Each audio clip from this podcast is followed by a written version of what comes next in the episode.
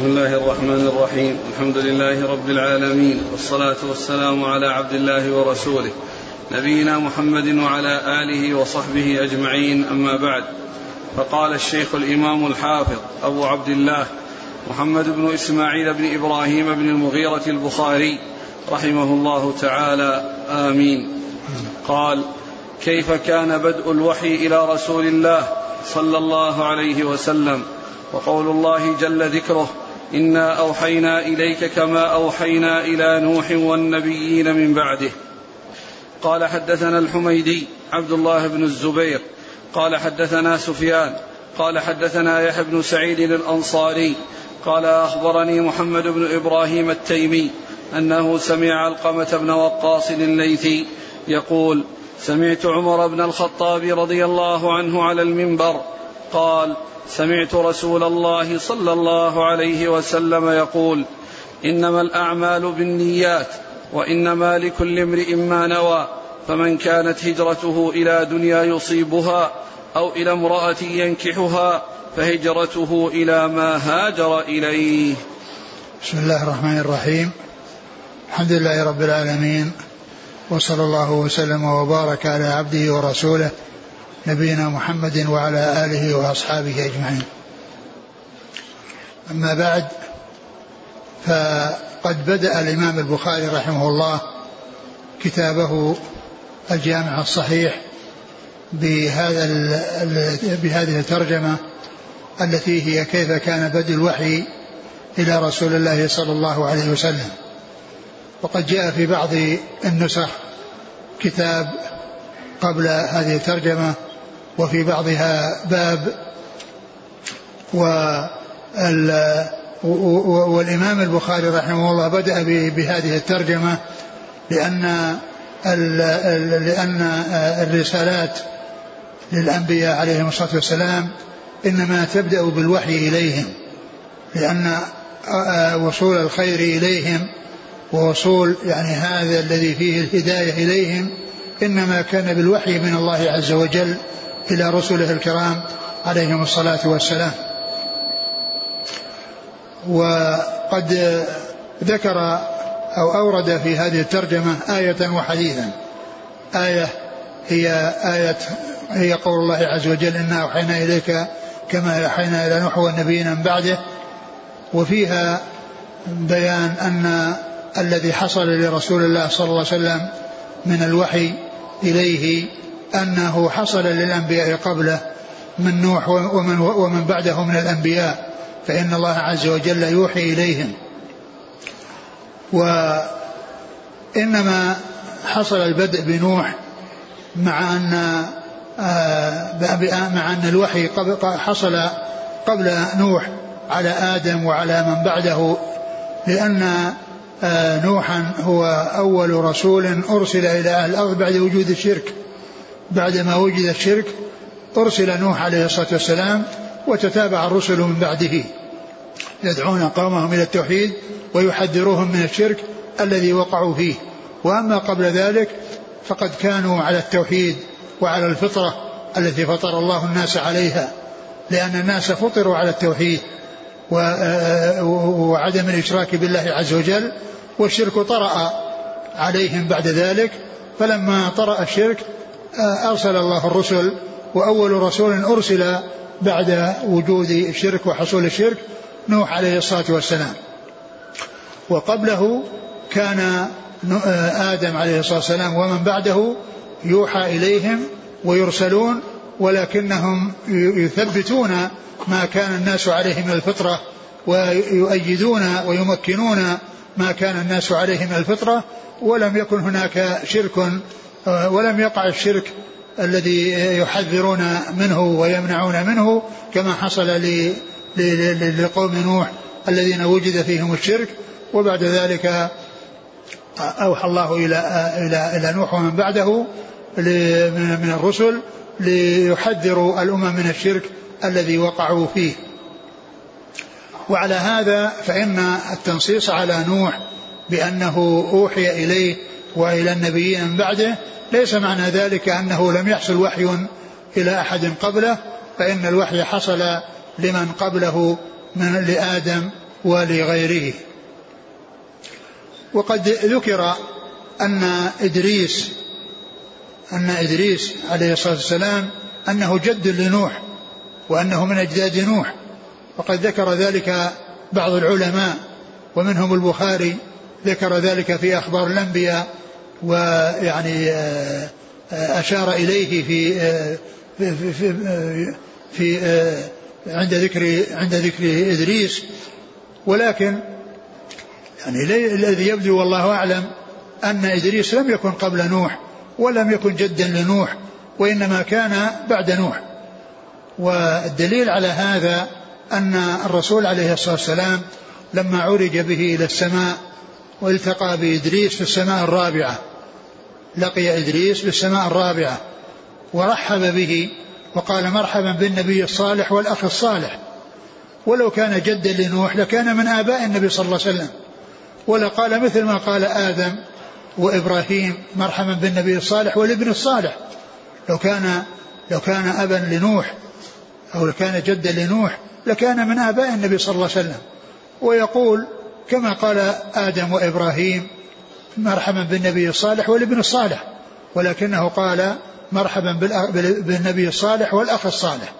فهذا يبين أنه ليس من, من نسله. ومن المعلوم أن الأنبياء من بعد نوح كلهم من ذريته وكذلك من بعد إبراهيم من ذريته. فالأنبياء من بعد نوح من ذريته والأنبياء من بعد إبراهيم من ذريته وإدريس لو كان جدا لنوح لكان من آباء النبي صلى الله عليه وسلم. ولقال مثل ما قال آدم وإبراهيم مرحبا بالنبي الصالح والابن الصالح وإنما قال مرحبا بالنبي الصالح والأخ الصالح. فقوله والأخ الصالح التي قالها غيره من الأنبياء الذين لم يكن لم يكونوا من آبائه مثل آه، مثل يعني مثل يحيى ويعني وعيسى وغيرهم من الأنبياء الذين لقيهم فإنهم يقولون بالنبي الصالح والأخ الصالح. ثم إن هذه الآية التي يعني صدر بها الإمام البخاري رحمه الله آه هذا الباب الذي هو بدء الوحي كيف كان بدء الوحي إلى رسول الله صلى الله عليه وسلم؟ هذه الآية الكريمة اشتملت على عدد من الأنبياء أوحى الله عز وجل إليهم. وعدتهم ثلاثة عشر نبيا. يعني ثلاثة عشر نبيا في هذه الآية أو الآية والآية التي بعدها من سورة النساء. فيها آه، اشتملت على ثلاثة عشر نبيا. ويليها في الكثرة سورة الأنبياء فإنه ذكر فيها سبعة عشر نبيا. ثم فوق ذلك في سورة الأنعام ثمانية عشر نبيا. وهذا أكبر عدد جاء في سورة من سور القرآن الذي هو آه ثمانية عشر والذين جاءوا في قول الله عز وجل وتلك حجتنا آتيناها إبراهيم على قومه. الآيات فإنها اشتملت على ثمانية عشر نبيا والأنبياء الذين ذكروا في القرآن خمسة وعشرون ثمانية عشر ذكروا في هذه الآيات من سورة الأنعام وأما السبعة الباقون فقد جاءوا في آه، في آيات أخرى. فقد جاءوا في آيات أخرى.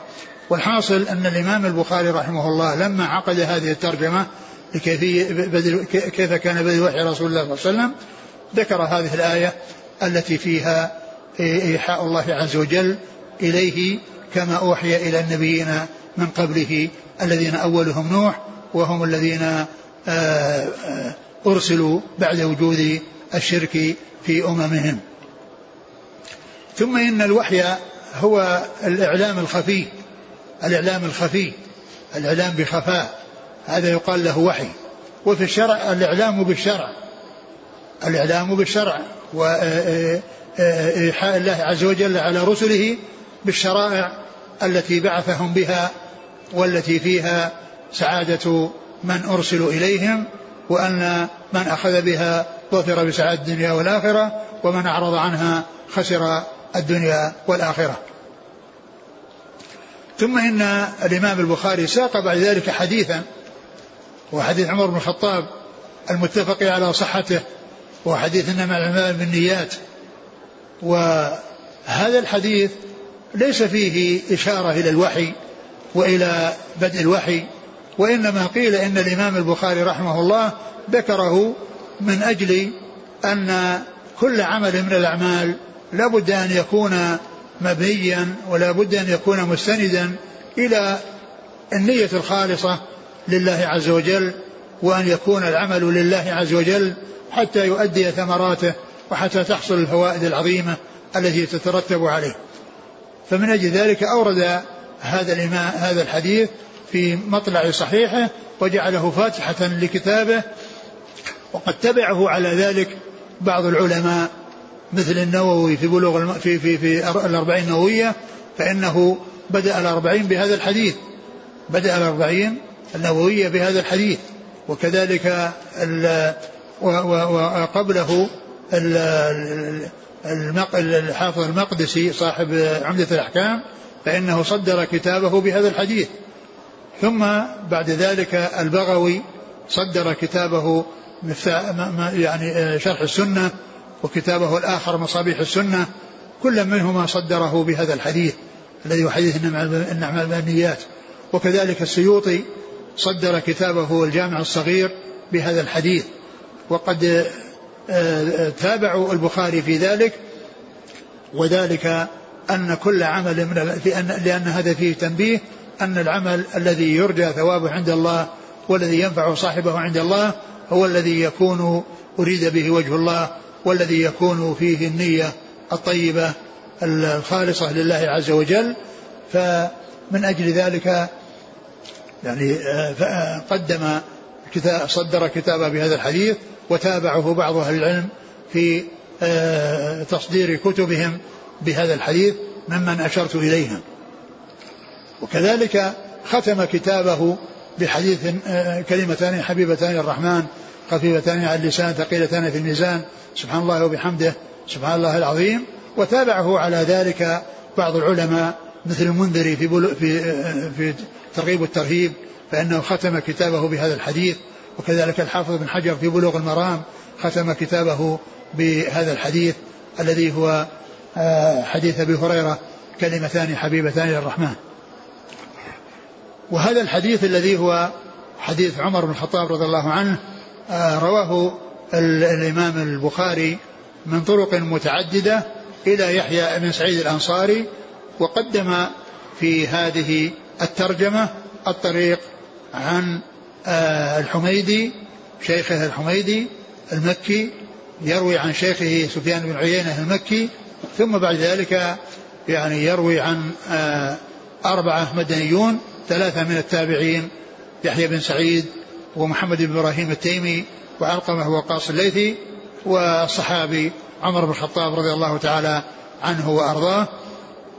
وهذا الحديث آه، من أفراد الصحيح وهو من غرائب الصحيح يعني بمعنى أنه جاء من طريق واحد لم يكن له طرق متعددة إلى عمر لا ولا عن غير عمر وإنما هذا الحديث جاء عن عمر تفرد بروايته عن رسول الله صلى الله عليه وسلم إنما الباب لم يأتي إلا عن طريق عمر وكذلك لم يأخذ لم يعني آه، يأخذه عن إبراهيم عن عمر إلا علقمة وقاص الليثي ولم يأخذه عن علقمة وقاص الليثي إلى محمد إبراهيم التيمي ولم يأخذه عن محمد إبراهيم التيمي إلا يحيى بن سعيد الأنصاري ثم كثر الآخذون عن يحيى بن سعيد ثم كثر الآخذون عن يحيى بن سعيد الأنصاري فهو فرد وهو من غرائب الصحيح ومن المعلوم أن الحديث إذا جاء من طريق واحد رجاله ثقات فإنه معتبر ومعول ويعول عليه ولا يلزم أن يكون جاء من طرق متعددة فإن الآحاد أقل آه، ما فيها أن تأتي من طريق واحد وكذلك ما زاد على ذلك إلى حد التواتر كل هذا يقال له آحاد لكن الطريق الواحد الطريق الذي جاء من من رواة ثقات فإنه آه، معتبر ولا يؤثر على صحة الحديث كونه جاء من طريق واحد. ومثله آخر حديث في صحيح البخاري فإنه من هذا القبيل لأنه رواه أبو هريرة عن رسول الله صلى الله عليه وسلم ولم يروه عن أبي هريرة إلا أبي, إلا أبو زرعة بن جرير آه، البجلي ولم يروه عن أبي زرعة إلا عمارة بن القعقاع ولم يروه عن عمارة بن قعقاع إلا محمد بن فضيل بن غزوان ثم كثر الآخرون الآخذون عن محمد بن فضيل فيكون فاتحة كتابه آه، آه، حديث غريب ما جاء إلا من طريق واحد وخاتمة كتابه آه، حديث غريب ما جاء إلا من طريق واحد. ثم إن البخاري رحمه الله صدر آآ آآ آآ هذا الكتاب بهذا بهذا الحديث بهذه الرواية عن شيخه الحميدي المكي عبد الله بن الزبير المكي وعن ويروي عن شيخه سفيان بن عيينة المكي ثم عن أناس من أهل المدينة. فيكون بذلك بدأ بالمكيين بدأ بالمكيين لأن الرسالة إنما حصلت في مكة والوحي إلى رسول الله صلى الله عليه وسلم في أول الأمر إنما كان بمكة وقد مكث النبي صلى الله عليه وسلم بمكة ثلاثة عشر عاما وهو يوحى إليه ثم هاجر إلى المدينة فيكون آه، بدأ بشيخه عبد الله بن الزبير المكي عن شيخه سفيان بن عيينة لأنهما مكيان ولأن الرسالة إنما بدأت مكة والوحي بدأ على رسول إلى رسول الله صلى الله عليه وسلم بمكة فمن ذلك قدم المكيين. ثم إنه ذكر الحديث من طرق ستة أخرى وجعل الطريق التي تليه عن عن عبد الله بن مسلمة القعنبي عن مالك فبدأ بالمدنيين. يعني بدأ أولا أول طريق جاءت عن طريق المكيين وثم بعد ذلك آه، تستمر بعد الشيخ وشيخ الشيخ آه، مدنيين. وأما بالنسبة للطريق التي تليها فقد ذكر الشيخ وشيخه من المدنيين مع بقية الإسناد فيكون آه، رجاله كلهم مدنيون يعني في الطريقة الثانية التي تأتي بعد بعد هذه الطريق لهذا لهذا الحديث. وهذا الحديث في إسناده ثلاثة من التابعين. فيهم يحيى بن سعيد الأنصاري من صغارهم يروي عن محمد بن إبراهيم التيمي من أوساطهم يروي عن علقمة وقاص الليثي من كبارهم. ففيه ثلاثة من التابعين من التابعين يروي بعضهم عن بعض. ثلاثة من التابعين يروي بعضهم عن بعض. والصحابي هو عمر بن الخطاب رضي الله تعالى عنه وأرضاه. وعمر رضي الله عنه خطب به عن المنبر. وهذا فيه الدلالة على ما كان عليه أصحاب الرسول عليه الصلاة والسلام من بيان سنة الرسول صلى الله عليه وسلم والتحديث بها وإعلام الناس بها على المنابر حتى حتى تنتشر وحتى يسمعها من يسمع الخطب فيكثر الآخذون والسامعون يعني آه، لها لكونها ألقيت على على على, على المنابر.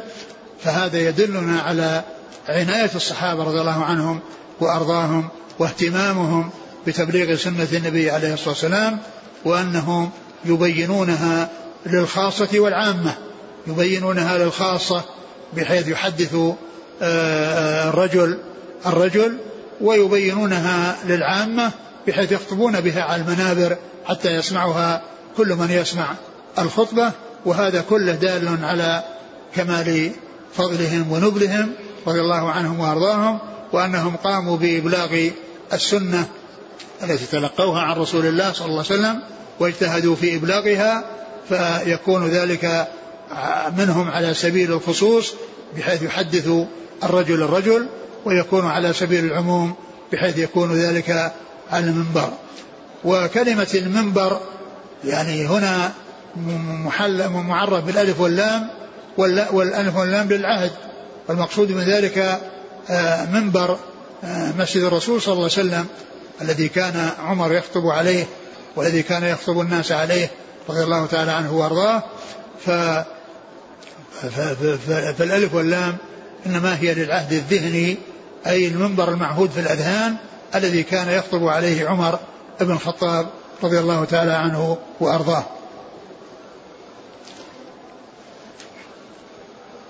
عمر رضي الله عنه يخطب الناس على المنبر بهذا الحديث فيقول إنما الأعمال بالنيات. قال رسول الله صلى الله عليه وسلم سمعت رسول الله صلى الله عليه وسلم يقول إنما الأعمال بالنيات.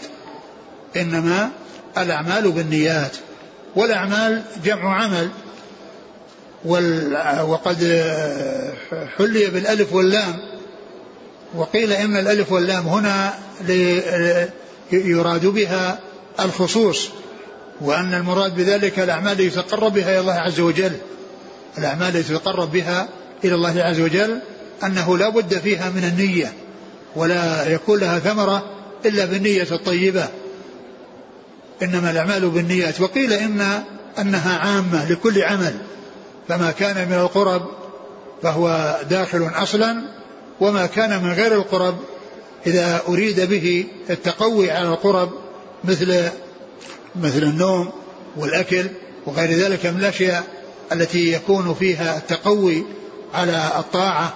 إذا نوى الإنسان ذلك ونوى بأكله وشربه ويعني واستمتاعه ونومه أنه آه، ينشط للعبادة ويتقوى, ويتقوى على العبادة فإنه يؤجر على هذه النية. وكذلك أيضا الإنسان عندما ينفق على أهله وينفق على أولاده إن كان آه، مستشعرا هذه النية وأنه يرجو ثواب الله عز وجل على هذا العمل الواجب الذي يقوم به فإنه يؤجر عليه فإنه يؤجر عليه ولو كان يؤدي ولو كان يؤدي واجبه ولكن إذا كان الإنسان ما ما ما نوى يعني هذه هذه القربة وما نوى الحصول أنه يفعل هذا الفعل يرجو ثواب الله عز وجل فإنه يفوته يعني ذلك يفوته يعني ذلك الخير. وذلك مثل الإنسان الذي لا ينفق على أولاده أو يعني لا يرتاح للنفقة على أولاده وقد يخاصم عند القاضي فيلزمه بالنفقة. فإن مثل هذا لا يؤجر لأنه ما حصل منه ذلك بنية وإنما قام بذلك بالإلزام الذي أوجب عليه فلم يؤدي الواجب الذي عليه إلا بالإلزام من القاضي فمثل هذا لا يحصل أجرا ولكنه سقط عنه الواجب لكونه آه، حصل منه الإنفاق على أولاده ولو كان كارها وأما تحصيل الأجر فإنما يكون بالنية قال إنما الأعمال بالنيات فإذا يحتمل أن يكون مراد به القرب ويحتمل يكون ما هو أعم من القرب فتدخل القرب ويدخل غيرها بالنية الطيبة والنية الخالصة لله سبحانه وتعالى. ثم قال إنما الأعمال بالنيات. الأعمال بالنيات. قد جاء يعني في بعض الروايات أن الأعمال بالنية ولا تنافي بين الجمع وبين الإفراد لأن الجمع في مقابلة الجمع الأعمال جمع والنيات جمع والنية تكون للجنس والجنس يعني يكون بمعنى الجمع. الجنس الألف واللام إذا كانت للجنس وأنها ليست للوحدة وإنما هي للجنس فإنها تكون بمعنى الجمع تكون بمعنى الجمع. إنما الأعمال بالنيات بالنيات جار ومجرور متعلق بمحذوف تقديره معتبرة بالنيات. الأعمال معتبرة بالنيات أي أنه آه، تكون معتبرة ومفيدة ولها ثمرة إنما هي بنياتها. حيث يقول الإنسان نوى خيرا فإنه يحصل خيرا وإن نوى شرا فإنه يحصل شرا. والألف واللام في النية يعني آه، آآ قيل إنها عوض عن عنها يعني بنياتها. إنما الأعمال بنياتها. يعني بدل يعني لما حذفت حذف الضمير في الآخر الذي هو ها عوض عنه الألف واللام في الأول. وهذا يأتي يعني يأتي في أن الألف واللام تقوم مقام المضاف إليه. تقوم مقام المضاف إليه إذا حذف فيؤتى بالألف واللام. فيكون الألف واللام هنا يعني آه، جاءت بدلا بدلا منها التي هي الضمير الذي حذف وعوض عنه بالألف واللام في الأول وعوض عنه الألف واللام في الأول. فإن هذه الألف واللام تكون عوضا عن التي آه، حذفت. ثم إن النية محلها القلب ولا يتلفظ بها. لا يتلفظ بالنية لا في الصلاة ولا في الزكاة ولا في الصيام ولا في آه، الطواف. ما يقول آه، آه، نويت أن أفعل كذا أو أريد أن أفعل كذا نويت أن أصلي. أن التلفظ بها بدعة كما قال ذلك بعض العلم. وإنما جاء التلفظ بالنية أو التلفظ بالمنوي في الحج. بأن الإنسان يذكر إذا كان يريد حجا وعمرة يقول لبيك حجا وعمرة وإذا كان يريد إفرادا لبيك حجا وإذا كان يريد عمرة مستقلة قال لبيك عمرة فيكون يعني آآ آآ آآ تنصيص يعني جاءت السنة في, في, في ذلك. وهذا من أجل أن كل منسك له, له, له أحكام. فكل إنسان يعني ينص على الشيء الذي أراده والذي نواه بقلبه يتلفظ به بلسانه. جاءت السنة بذلك لأن فيه الحاجة إلى آه، معرفة ما يريده الإنسان. هل يريد قرانا يقول لبيك حجا وعمرة أو يريد إفرادا يقول لبيك حجا أو يريد عمرة يقول لبيك عمرة جاءت السنة بهذا فيقتصر على ما ورد. فيقتصر على ما ورد ولا يؤتى بشيء لم يرد بل يحصل الاقتصار عليه دون أن يتعدى إلى غيره. فما ورد في السنة يؤتى به كما جاء في الحج والعمرة وما لم تأتي بالسنة فإنه آه، يكف عنه ويبتعد عنه ولا يؤتى به لأنه لم يأتي به سنة عن رسول الله صلى الله عليه وسلم. ثم إن النية يؤتى بها للتمييز بين العبادات وبين العبادات والنوافل وبين العبادات والعادات. ف يعني تعيين فرض يعني عن فرض أو يعني لابد من, من, من نية الفرض. من نية الفرض. وكذلك يعني تمييز الفرض عن الفرض. وتمييز الفرض عن النفل يكون بالنية. وكذلك تمييز العبادة عن العادة يكون بالنية مثل اغتسال للجنابة والاغتسال للجمعة آه، والاغتسال للتبرد لأن التبرد عادة والاغتسال للجمعة والاغتسال للجنابة عبادة. فتكون النية هي التي تميز بين العبادات والعادات وتميز الفروض بعضها عن بعض وتميز الفروض عن النوافل. إنما الأعمال بالنيات. ثم قال وإنما لكل امرئ ما نوى.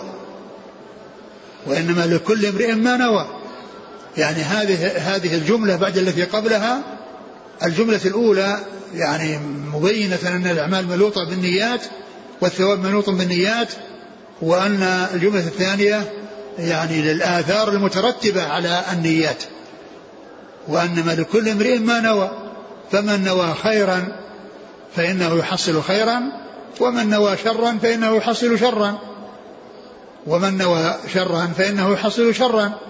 فإذا فائدة الجملة الثانية هي ليست تكرار مع التي قبلها وإنما هي أثر لها ومترتبة عليها لأن الجملة الأولى فيها بيان أن الأعمال لا بد فيها من النيات والثانية تبين الآثار المترتبة على النيات وأن من نوى خيرا فإنه يحصل خيرا ومن نوى غير ذلك فإنه يحصل ما نوى.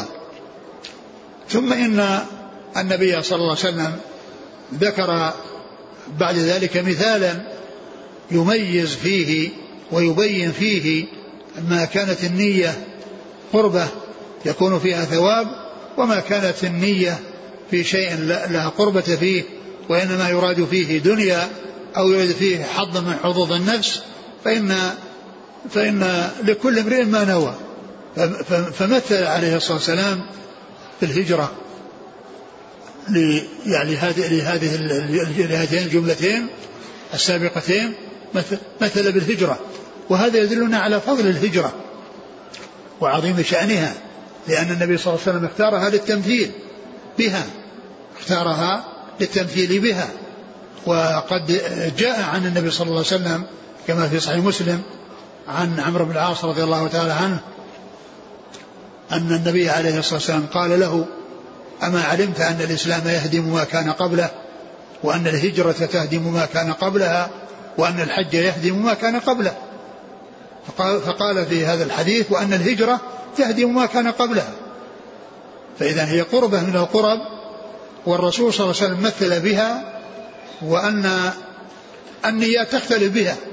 فمن الناس من ينوي بها خيرا وهي أن تكون لله ومن فيحصل الأجر والثواب على ذلك ومنهم من ينوي غير ذلك فيحصل ما نواه. من من من من, من, من الأمور الدنيوية من الأمور من الأمور المباحات يحصل الفائدة الدنيوية. وأما الفائدة الأخروية فإنه يحصلها فإنه يحصلها بكونها لله عز وجل وأنها يتقرب الإنسان بها إلى الله عز وجل وأن الهجرة التي هاجرها إنما هي لله فيحصل الأجر والثواب على ذلك. وإذا كانت الهجرة إنما هي مبنية على تحصيل دنيا وتحصيل تجارة وتحصيل مال وتحصيل حظوظ من حظوظ النفس وكذلك أيضا لتزوج امرأة وللحصول على زواج امرأة. هذا هو الذي دفعه إلى هذه الهجرة. فهذا يحصل الذي نواه والذي أراده. من هاجر للمرأة يزوجها وتزوجها حصل ما يريد من الدنيا ومن هاجر لدنيا وحصل ما يريد من الدنيا فإنه حصل ما يريد من الدنيا. وأما إذا كانت الهجرة لله عز وجل فإنها فإنه يحصل فيها الأجر والثواب من الله عز وجل لأنه أتى بهذه القربة التي يترتب عليها الثواب والعقاب. التي يترتب عليها الثواب. ثم إن الجملة الأولى قال فمن يعني الحديث الذي معنا ليست في هذه الجملة. وإنما جاءت في بعض الحديث الطرق الأخرى التي ستأتي. ففيه فمن كانت هجرته إلى الله ورسوله فهجرته إلى الله ورسوله. وهنا اتحد الشرط والجواب. والأصل هو تباينهما وتفاوتهما. لأن قال من كانت هجرة إلى الله ورسوله فهجرته إلى الله ورسوله. يعني الجواب مطابق للشرط مع أن الشرط غير غير الجواب غير الشرط. فيكون المقصود بذلك آه، بيان الفرق بينهما بالمتعلق. فما كانت هجرته إلى الله عز وجل هجرة إلى الله ورسوله نية وقصدا. فيكون الأول يعني محصور أو مقيد بكونه نية وقصدا. والثاني ثوابا وأجرا. فما كان هجرته إلى الله ورسوله نية وقصدا فهجرته إلى الله عز وجل إلى الله ورسوله ثوابا وأجرا. فعند ذلك افترقا. يعني بهذا بهذا بهذا التقرير وبهذا التقدير يعني يفترق الشرط والجواب ولا يكونان متحدين بل يكونان متغيرين بهذا التقدير. فمن كانت هجرته إلى الله ورسوله نية وقصدا فهجرته إلى الله عز وجل ثوابا واجرا. فافترقا. ولم يكن ولم يكونا متحدين وأن الأصل هو التغاير فإنه بهذا التقدير يتبين أن أنه لا يعني, يعني الاتحاد بينهما بل التغاير حاصل لأن الأول يتعلق بالنية والقصد والثاني يتعلق بالثواب والأجر من الله عز وجل. ومن كانت هجرته لدنيا يصيبها. الهجرة الهجر في اللغة الترك ترك الشيء. هجر الشيء تركه. هجر المكان الفلاني ترك المكان الفلاني وانتقل إلى مكان آخر. فالمعنى اللغوي واسع. يعني الترك مطلقا يقال له هجر. هجر الشيء تركه مطلقا. وأما في الشرع فهي آه، ترك بلد الكفر إلى بلاد الإسلام. ترك بلاد الكفر والانتقال إلى بلاد الإسلام فيكون تركا مخصوصا أو كذلك يكون ترك بلد الخوف إلى بلد الأمن. بلد الخوف إلى بلد الأمن مثل, مثل الهجرة من مكة إلى إلى الحبشة لأن كل منهما كانت دار كفر. ولكن يعني مكة فيها الخوف وفيها إيذاء الكفار للصحابة الذين دخلوا في الدين الحنيف مع رسول الله صلى الله عليه وسلم. والحبشة هي بلاد كفر ولكن فيها أمن فكانوا هاجروا من أجل تحصيل الأمن على نفوسهم في آه، انتقالهم. فالهجرة تكون من بلد الخوف إلى بلد الأمن وتكون من بلد الكفر إلى إلى إلى بلاد الإسلام. والهجرة آه، هجرة الرسول صلى الله عليه وسلم يعني من مكة من بلاد الكفر إلى إلى بلد الإسلام.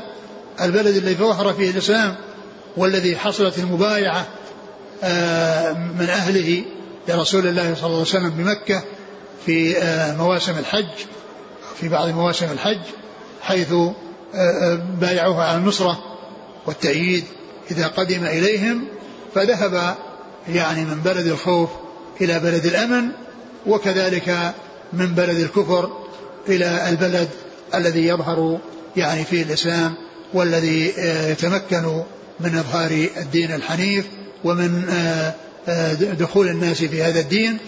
و وقد كانت الهجرة إلى الرسول عليه الصلاة والسلام قبل فتح مكة كانت آه، مشروعة وكانت مندوبة وبعد فتح مكة انتهت الهجرة من مكة إلى المدينة وصارت بلاد إسلام ولهذا قال النبي صلى الله عليه وسلم لا هجرة بعد الفتح. لا هجرة بعد الفتح ولكن جهاد ونية لأن مكة صارت بلد إسلام كما كانت المدينة قبلها بلد إسلام. فيكون آه، آه، الرسول عليه الصلاة والسلام يعني هاجر إلى المدينة من بلد الخوف إلى بلد الأمن وكذلك من بلد الكفر إلى البلد الذي يظهر فيه الإسلام وكذلك الذين يهاجرون إلى النبي صلى الله عليه وسلم من أماكن مختلفة من أجل أن يصحبوه وأن يكونوا معه صلى الله عليه وسلم وأن يتسوا به ويقتدوا به ويتلقوا عنه الكتاب والسنة فإن هذه هي الهجرة المشروعة والهجرة المستحبة. والهجرة التي لها فضل عظيم ولها شأن كبير وهي من بلد الكفر إلى بلاد الإسلام وهذه الهجرة باقية إلى قيام الساعة. هذه الهجرة باقية إلى قيام الساعة. وأما الهجرة من مكة إلى المدينة فقد انتهت بفتح مكة. انتهت بفتح مكة ولكن الهجرة من بلاد الكفر إلى بلاد الإسلام هذه باقية إلى قيام الساعة.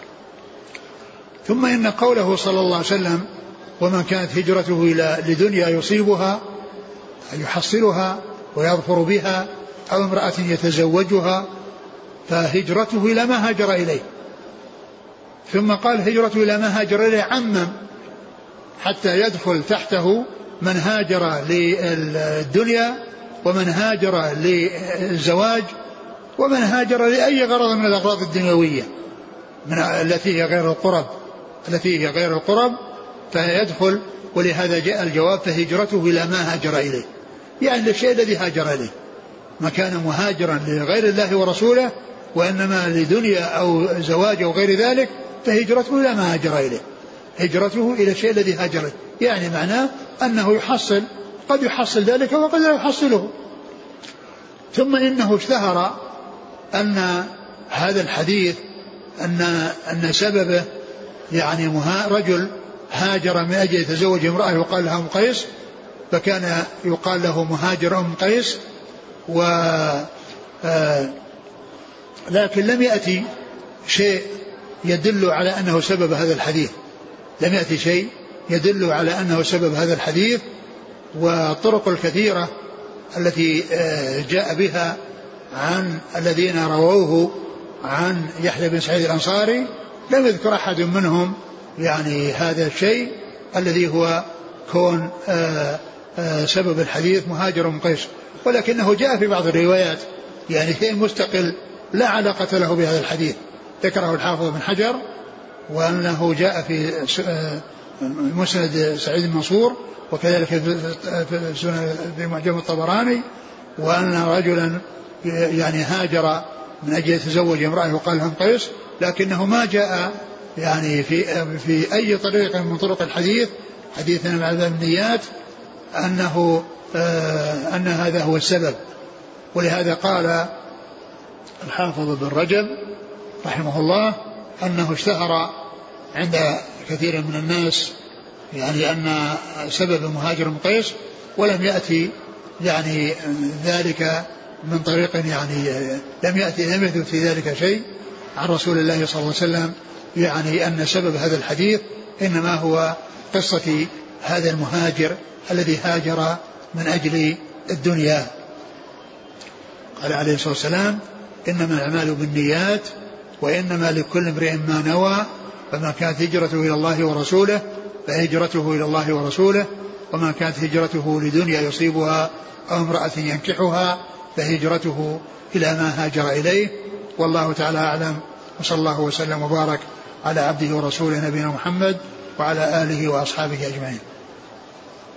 جزاكم الله خيرا. وبارك الله فيكم. ألهمكم الله الصواب ووفقكم للحق.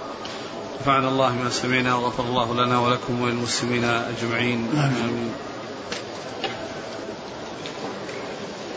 يقول السائل لا شك أنه سمع هذا الحديث كثير من الصحابة فلماذا لم يروي هذا الحديث؟ من الصحابة إلا عمر وعمر كذلك قد بلغه على المنبر وسمعه عنه عدد من هذا لا يقدح في صحة الحديث. يعني كونه يعني آه، خطبه عن المنبر ولم يذكره إلا شخص واحد لا يقدح في صحة الحديث. الحديث صحيح. وكونه لم يأتي من طرق أخرى يعني عن أحد من الصحابة يعني لم يروه ولم يروه عن عمر ولم يخبروا به لا يدل ذلك على على فإنه يكفي آه، إذا جاء الخبر من شخص واحد وهو ثقة يعني كعلقة وقاص الليثي ومن وراءه فإن ذلك كاف باعتباره وإن كان يعني قد خطب به عن المنبر ف يعني ليس ليس بلازم أنه يعني إذا خطب بالحديث على المنبر فإنه إن إن إن إما أن يروى من طرق كثيرة وإلا يشك في الطريقة التي جاءت هذا ليس بصحيح بل الطريق كافية ومعتبرة وإن لم يثبت أن أحدا آه، رواه عن عمر غير علقمة وقاص الليثي.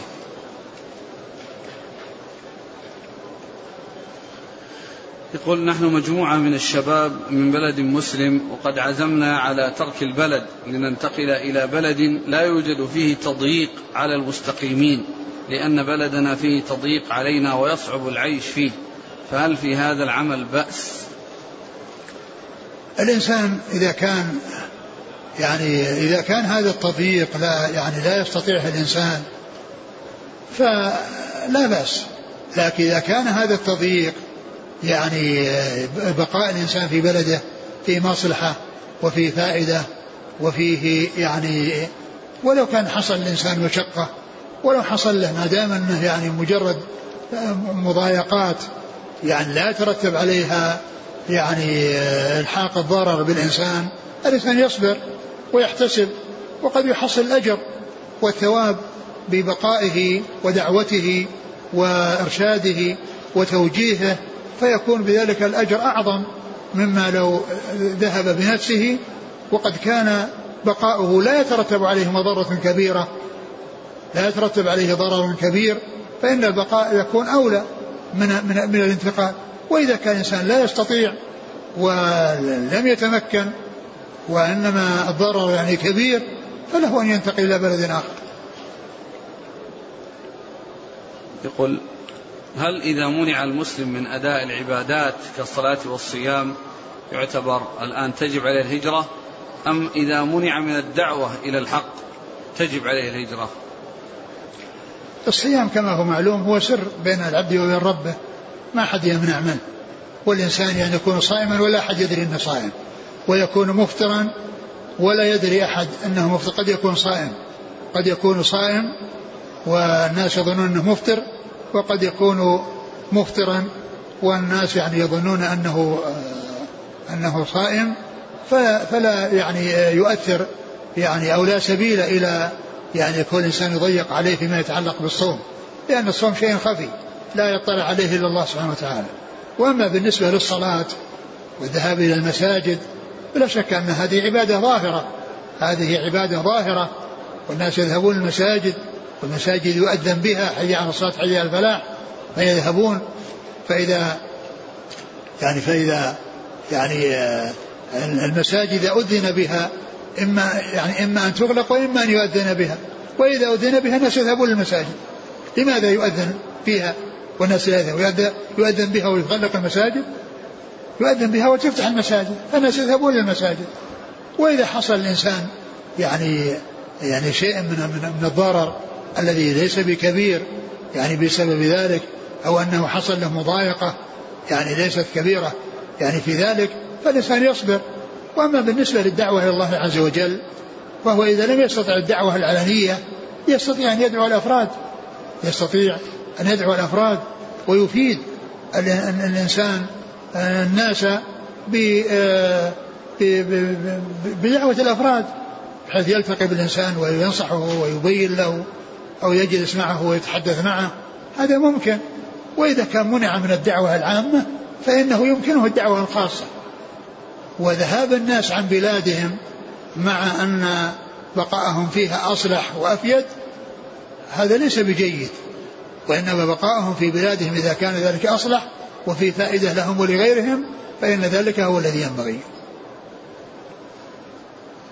يقول السائل أنا في بلد يسب فيه الله عز وجل فهل تجب علي الهجرة؟ آه، إذا كان حصل من أفراد يعني يسبون الله عز وجل لا يلزمك هجرة لأن هذا يعني عمل أفراد أفراد يعني والأفراد يعني كما هو يوجد في كل بلد من يكون سيء ومن يكون عنده يعني هذا الأمر المنكر. فإذا وجد في بلد يعني واحد يسب يسب الله ويسب الرسول صلى الله عليه وسلم تترك البلد من أجله وإنما هذا آه، يجتهد في دعوته ويجتهد في آه، إذا كان الجهات المسؤولة يعني تنفع في إيقافه عند حده فإن ذلك يسعى إلى إلى إلى معاقبته المعاقبة التي تردعه عن ذلك. وإذا كان الإنسان لا يستطيع فإنه لا يلزمه أن يهاجر من أجل أنه يوجد في البلد شخص أو أشخاص يحصل منهم سب سب الرسول صلى الله عليه وسلم أو سب الله أو سب الدين يقول مسألة تعدد الني تعدد النوايا في العمل الواحد هل تصح؟ نعم تصح لا بأس بذلك مثل كون الإنسان يعني يدخل المسجد ومشروع له تحية المسجد. وكذلك يعني تحية وكذلك سنة راتبة إذا كان قد حصل الأذان. يعني مثل أذان الظهر أو أذان يعني الفجر. فإن الإنسان يعني يفعل الشيئين يعني يفعل السنة الراتبة وفي نفس الوقت هي تحية المسجد. لأنه ما جلس ما جلس حتى صلى. لأن تحية المسجد لا يجي حتى يصلي. وكذلك الإنسان كما جاء في الحديث عن النبي صلى الله عليه وسلم يا معشر الشباب من استطاع منكم الباء فليتزوج فإنه غض للبصر وأحسن الفرج ومن لم يستطع فعليه بالصوم فإنه له وجه. فالإنسان يصوم يعني وينوي التقرب إلى الله عز وجل بهذا الصيام وينوي أيضا كونه يعني آه يضعف يعني تضعف الشهوة وقوة الشهوة عنده التي تكون سببا في آه في آه آه إقدامه على الأمر المحرم. فكون الإنسان الرسول صلى الله عليه وسلم أرشد إلى الصيام وفيه شيئان. كون الإنسان يتقرب إلى الله عز وجل بالصيام وكونه يريد من ذلك أيضا معه آه، يكبح يعني قوة شهوته وأن يحصل منه الشيء الذي يترتب عليه بسبب الأكل والشرب والتنعم آه، الإقدام على ما يعني يعود عليه بالمضرة في الدنيا والآخرة.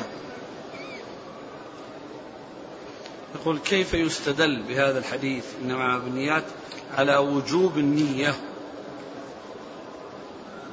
آه معلوم أن أن أن, أن آه العبادات كما هو معلوم لابد فيها من نية. لابد فيها من نية لأن العمل بدون نية لا عمل إلا بنية.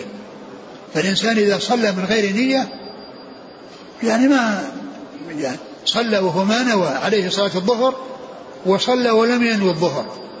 صلى بدون نية. لا لا تنفع الصلاة لا تريد تلك الصلاة لأن الصلاة لا بد فيها أن ينوي أنه يصلي الظهر.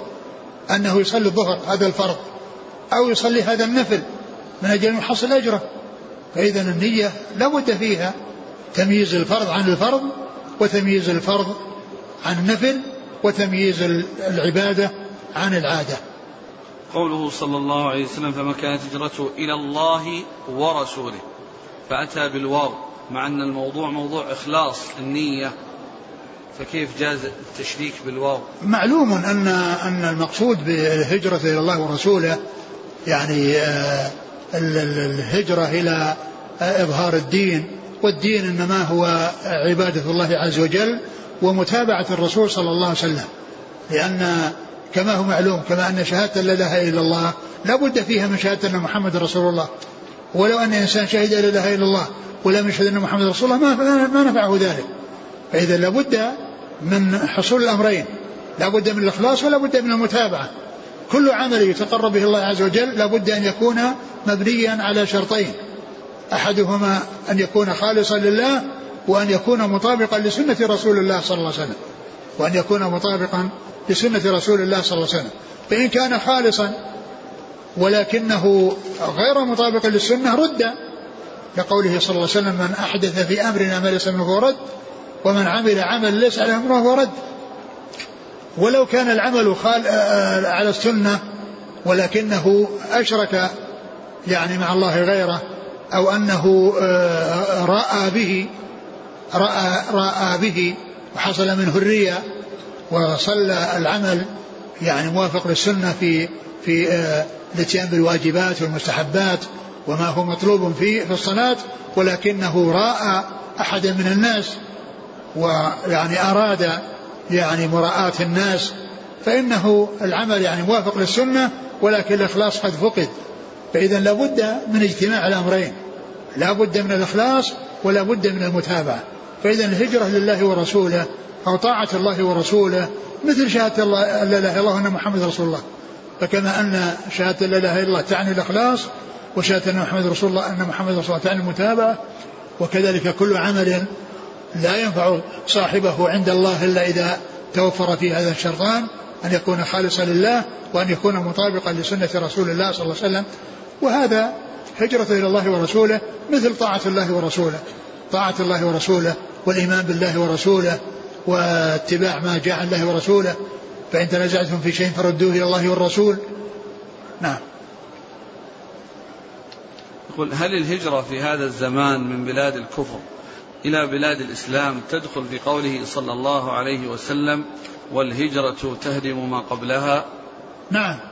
الهجرة من بلد الكفر إلى بلد الإسلام في أي وقت تهدم ما كان قبلها. تهدم ما كان قبلها. أنه ليس ليس خاصا في زمن معين بل الهجرة من بلد الكفر إلى بلد الإسلام يعني هذه داخلة تحت هذا الحديث الذي حدث عمرو العاص والهجرة تهدم ما كان قبل مثل قوله والحج يهدم ما كان قبل مثل ما جاء في نفس الحديث. والحج يهدم ما كان قبله والإسلام يهدم ما كان قبله. يقول حفظك الله قال القسطلاني في إرشاد الساري عن النية قال يستحب النطق بها ليساعد اللسان القلب ولئن سلمنا أنه لم يروى عنه صلى الله عليه وسلم ولا عن أحد من أصحابه النطق بها لكننا نجزم بأنه عليه الصلاة والسلام نطق بها.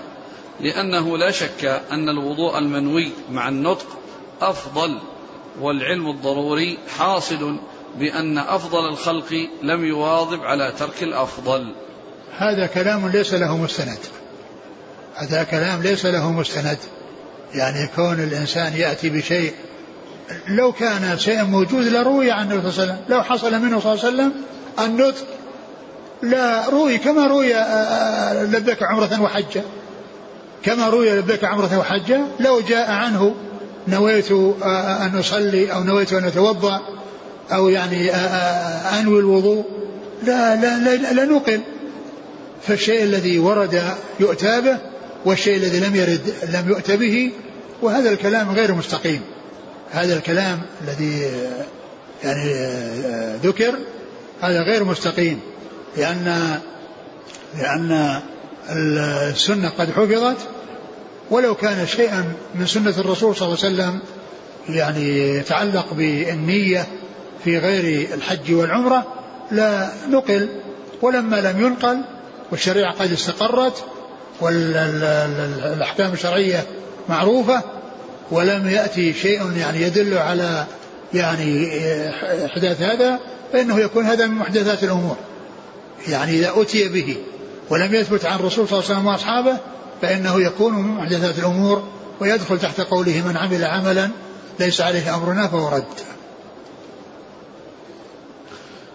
هل قول النبي صلى الله عليه وسلم عندما ضحى اللهم عن محمد وآل محمد هل هذا من التلفظ بالنية؟ نعم لأن هذا يحتاج إلى يعني يحتاج إلى شيء يعرف.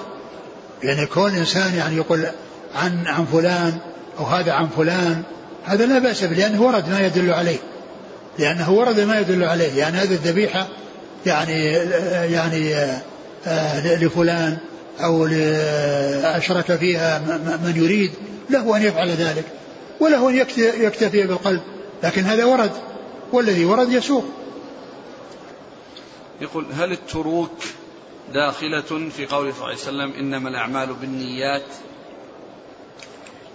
التروك يعني منها ما كان يترك آه، من يعني آه، يتركه الإنسان يعني وليس على باله وليس على باله يعني ترك الإنسان المعصية وليس على ليست على باله. فهذا لا يحصل أجرا لا يحصل أجرا لأنه ما ما حصل منه نية وإنما وأما إذا كان الترك من أجل الله عز وجل ومستشعر أنه عندما يترك أنه من أجل الله عز وجل فهذا يؤجر عليه.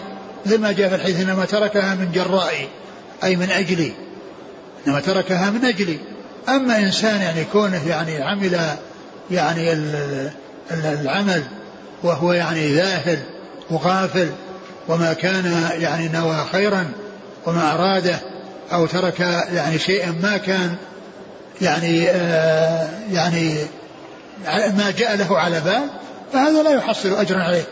وأما إذا كان الترك إنما هو للعجز مع أنه مصمم على فعل المنكر ولكنه عجز عن الحصول فهذا الحصل الذي حصل في قلبه من آه، الحرص ومن الرغبة وأقعده العجز عن الوصول إليها لا شك أن هذا يأثم مثل ما جاء في الحديث إذا التقى المسلمان بسيفيهما فالقاتل والمقتول في النار. إلى هذا بال القاتل فما المقتول؟ قال إنه كان حريصا على قتل صاحبه. إنه كان حريصا على قتل صاحبه. فإذا كانت ال ال الترك إنما حصل بذهول فهذا ما نوى خيرا ولا ولا نوى ترك شر. وأما إذا كان ترك ذلك من أجل الله فهذا يؤجر على ذلك الترك. وأما إذا تركه عجزا وعدم قدرة مع حرصه ورغبته في الوصول إلى الأمر المنكر ولكن حاله حال بينه وبين الوصول إليه عدم القدرة عليه فإن هذا يأثم بهذه بهذا القصد الذي لم يكمل له. قال الحافظ أما عمل القلب كالنية فلا يتناولها الحديث. إنما الأعمال بالنيات لئلا يلزم التسلسل. أرجو توضيح هذه العبارة. التسلسل يعني معناه كل كل يعني آه يعني كل شيء ينوى يعني يحتاج إلى نية. ثم يحتاج إلى نية فيتسلسل فيحصل التسلسل. لكن يعني آه كما هو معلوم النية هي محلها القلب ولا يتلفظ بها ولكن الأقوال قد تكون داخلة لأنها تكون من جملة الأعمال. لأن القول يدخل في العمل. من يعمل مثقال ذرة خيرا يره يعني سواء كان قولا أو فعلا. سواء كان يعني آآ آآ آآ ذكرا أو دعاء أو سواء أو عملا. كل ذلك يدخل تحت قوله فمن يعمل مثقال ذرة خيرا يره ومن يعمل مثقال ذرة شرا يره. يقول ما هو التحقيق في اشتراط النية في الوسائل؟ آه كما هو معلوم كل شيء يعني يتقرب به الله عز وجل ويتوصل به إلى خير فإنه يعني يكون نيته مطلوبة. النية في الوسائل إذا كان المقصود من ذلك تحصيل الأجر على هذه الوسيلة فلا بد فيها من النية. وإذا خلت من النية أو الاشتراط لا ليس بشرط. هو, هو شرط من أجل تحصيل الثواب. وأما كل يعني وسيلة لا بد أن أن يحصل فيها يعني نية ليس لا يتأتى ذلك. مثل النوم والأكل من أجل تقوبها العبادة. من أراد بذلك التقوي على العبادة وأنه نام من أجل تقوى على العبادة أو من أجل يستيقظ من أجل يؤدي العبادة فإن هذا مجور على هذه النية. ومن لم يعني ومن نام ولم يفكر في هذه النية فإنه ما حصل النية فلا يحصل أجرا. لكن لتحصيل الأجر ولحصول الثواب لا بد فيه من النية. وبدون النية فإنه لا يحصل أجرا. هذا فيما يتعلق ب مثل مثل النوم والأكل من أجل التقوي على العبادة. من نوى ذلك فإنه يؤجر. ومن لم ينوى على ذلك فإنه لا يحصل أجرا على ذلك لأنه ما وجد منه. لكن ليس ب يعني ب يعني معناه أن أنه لابد نعم لابد من أجل تحصيل الثواب من النية. لابد من أجل تحصيل الثواب من النية بأنه يعني نوى أنه يتقوى على العبادة فيحصل أجرا على هذه الوسيلة. أما إذا لم ينوي ذلك فإنه حصل هذا الذي تشتهي النفس والذي فيه راحة النفس لكنه ما حصل أجرا على ذلك لأنه ما وجد من هذه النية التي بها التقوي على العبادة. وكذلك أيضا يعني لا يلزم أن يكون العقوبة تكون يعني مبنية على على كل إنسان نوى. يعني مثل ما جاء في الحديث فيما يتعلق ب لعن أن رجل يلعن والديه قال وكيف يلعن رجل؟ قال يسب أبا الرجل فيسب أباه ويسب أمه ويسب أمه. فإن الإنسان يعني آآ آآ لا يقال أن هذا يعني ما يتأتى إلا إذا كان نوى. نوى أنه يعني بهذا أنه يعني يسب والديه. فالإنسان يعني قد لا ينقذف في ذهن سب الوالدين ولكن يترتب على ذلك بكونه بدأ بسب أبوي رجل فقابله وعاقبه بأن يسب أبويه فكان متسببا في ذلك.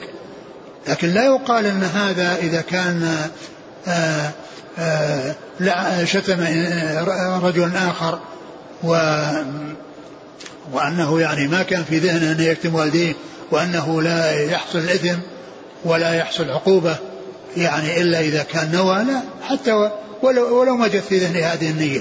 فإنه يترتب على ذلك يعني هذا يعني هذا الحكم لكونه تسبب في ذلك وكون غيره كون غيره آه، شتم والديه لأنه جزاء وعقوبة له على كونه شتم والدي ذلك الرجل.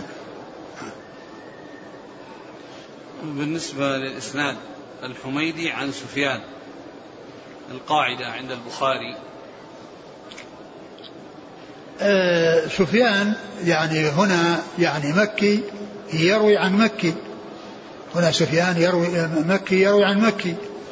ويعني ال القاعدة أو الغالب أن الإنسان إذا كان من بلد وروى عن بلديه فإن ذلك أو كان معروفا بأنه من شيوخه بأنه من شيوخه حين سفيان بن عيينة مكي وسفيان الثوري كوفي والالتقاء يعني بين آه، آه، الحميدي وبين سفيان ف إنما هو سفيان بن سفيان بن عيينة. وقد جاء ذلك يعني مبين في الروايات الاخرى لأنه سفيان بن عيينة. ومعلوم أن الإبهام إذا حصل يعني قيل إن ال أن أن, أن, أن الإبهام إذا قد إذا كان قد حصل فإنه يعرف عن طريق التلاميذ والشيوخ يعرف عن طريق التلاميذ والشيوخ.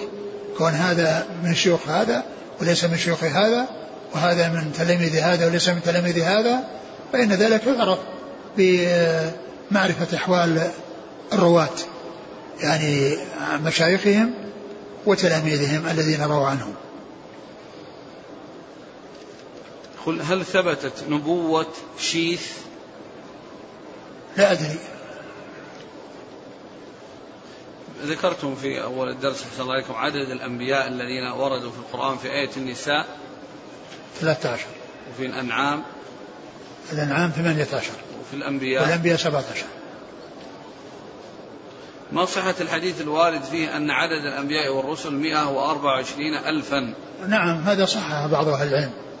يعني صحها بعض أهل العلم. حديث أبي ذر. هل آدم نبي أو رسول؟ هو هو هو رسول لأنه رسول إلى إلى إلى, إلى أبنائه. هو رسول إلى أبنائه هو نبي أوحي إليه ويعني وهو رسول إلى أبنائه. هل من دليل على أن النبي صلى الله عليه وسلم منع المهاجرين من العودة إلى مكة ولم يبح لهم الإقامة بها أكثر من أربعة أيام؟ نعم جاء يعني ال ال جاء ما يدل على ذلك وجاء أيضا بما يتعلق بسعد لما مرض ويعني الذي فيه أنه يعني أنه يعني أنه يقع في هجرته أنه يرثي له يعني يرثي له أنه أنه مات مكة لأن كون الإنسان يعني يموت في غير البلد الذي هاجر منه لا شك أن هذا يعني هو هو, هو, هو الذي ينبغي. أحسن الله عليها الآن يعني من هاجر وترك بلاد الكفر وجاء إلى بلاد الإسلام. أحيانا يرجع إلى تلك البلاد ويمكث فيها ربما شهر إجازة مثلا أو ربما يتسنى له عمل. عند الحاجة لا بأس بذلك. عند الحاجة لا بأس بذلك. لكن لا ينبغي الإنسان أن أن يعني يفرط يعني في هجرته وأن يعني ينسى أو يتغافل عن هذا الخير الذي حصل له أما كون يذهب إليه لحاجة ويرجع لا بأس به لا يقال أنه لا يجوز أن يذهب إليه بل, بل يذهب ولكن يحرص على أن يعود إلى مهاجره. جزاكم الله خيرا. سبحانك اللهم وبحمدك أشهد أن لا إله إلا أنت